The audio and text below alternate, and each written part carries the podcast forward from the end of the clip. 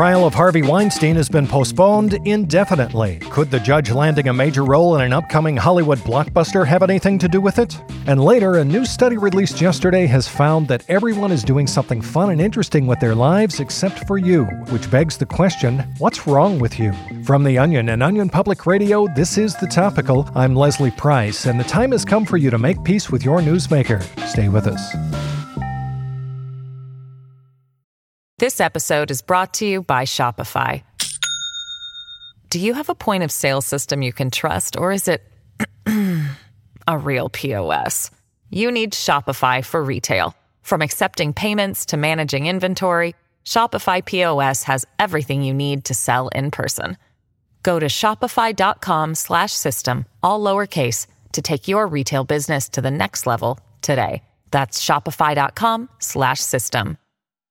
Over 100 women have come forward to accuse him of sexual harassment, assault, and rape. But today, the trial of disgraced movie producer Harvey Weinstein has been postponed indefinitely after the presiding judge booked a huge part in an upcoming feature film. Here with more is OPR crime and entertainment correspondent Marcy Hammond. Marcy, this is shocking news for anyone following Weinstein's trial. It is, Leslie. Prosecutors looked visibly stunned leaving the courtroom this morning after they, along with the jury and Weinstein's defense team, learned that Judge James Burke had halted the trial for the foreseeable future. Hmm. In a separate announcement, Lantern Entertainment, the successor to the Weinstein Company, confirmed Burke has been cast in a new action adventure production due out next year. This was all confirmed by Judge Burke's new agent, Patrick Kilkenny. Huge congrats to Justice James Burke on landing his first ever role in the upcoming film Jump for Your Life. The film's producers informed me they knew he was perfect for the role. Before he even auditioned, he just radiates star power, and I'm positive this is just the first step in a long successful acting career for your honor. Now, as far as anyone knows, Judge Burke has no prior acting experience, but now he's anchoring a major studio movie? Well, the role is definitely a big break for Burke, but the movie is more of a vehicle for its main star, Casey Affleck. The 58 year old New York Supreme Court Justice plays Affleck's sexy yet tough as nails love interest, a part originally intended for Scarlett Johansson,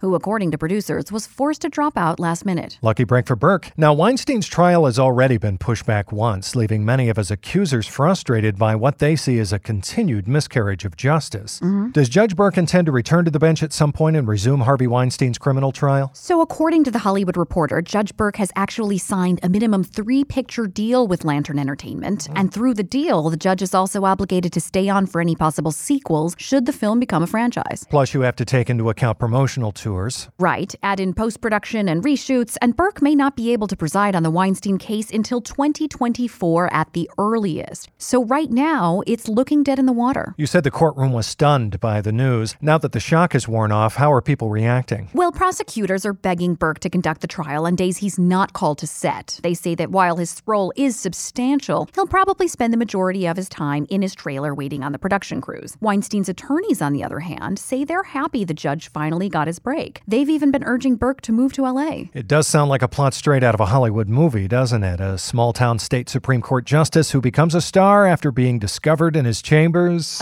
I'd pay to see it. That's OPR's Marcy Hammond. Thank you, Marcy. Keep us updated when Jump for Your Life hits theaters. Sure thing.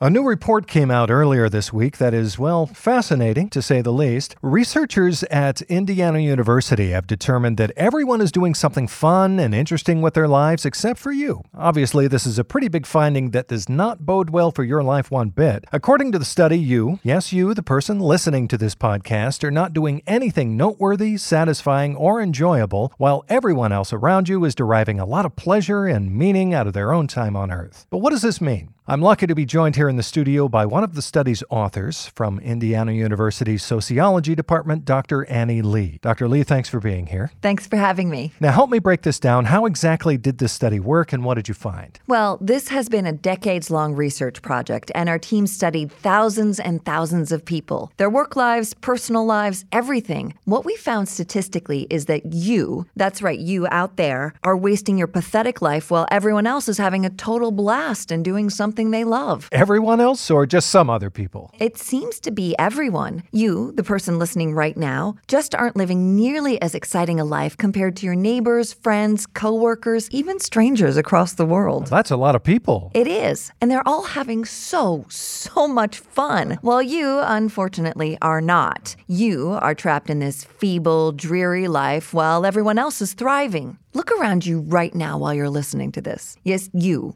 Do it.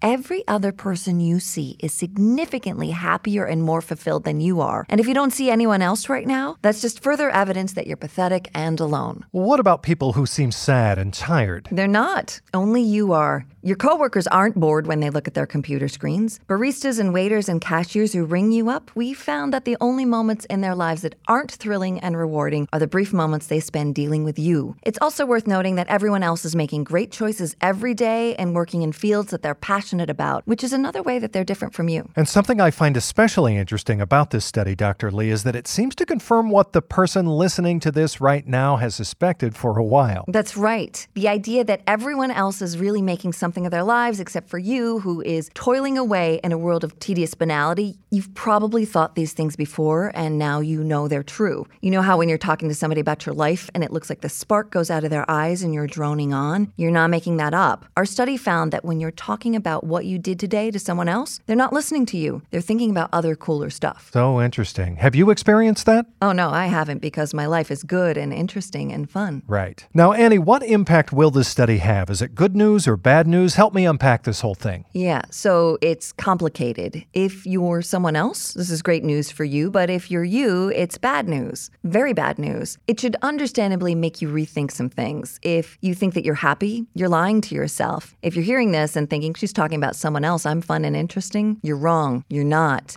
If you think that listening to the news every day, like you're doing right now, makes you a compelling person, think again. So, Dr. Lee, the report clearly took many years to put together. How has it been received so far? Well, so far it hasn't gotten much press. Most people don't care about it because they're off living their great, fun, meaningful lives. But you, you should care about it a lot. Me? no, no, not you, Leslie, the person listening to this.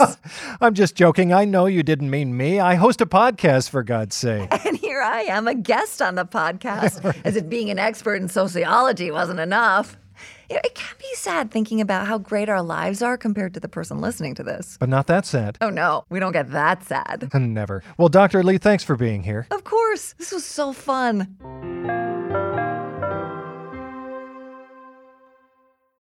This episode is brought to you by Shopify. Do you have a point of sale system you can trust, or is it a real POS? You need Shopify for retail. From accepting payments to managing inventory, Shopify POS has everything you need to sell in person.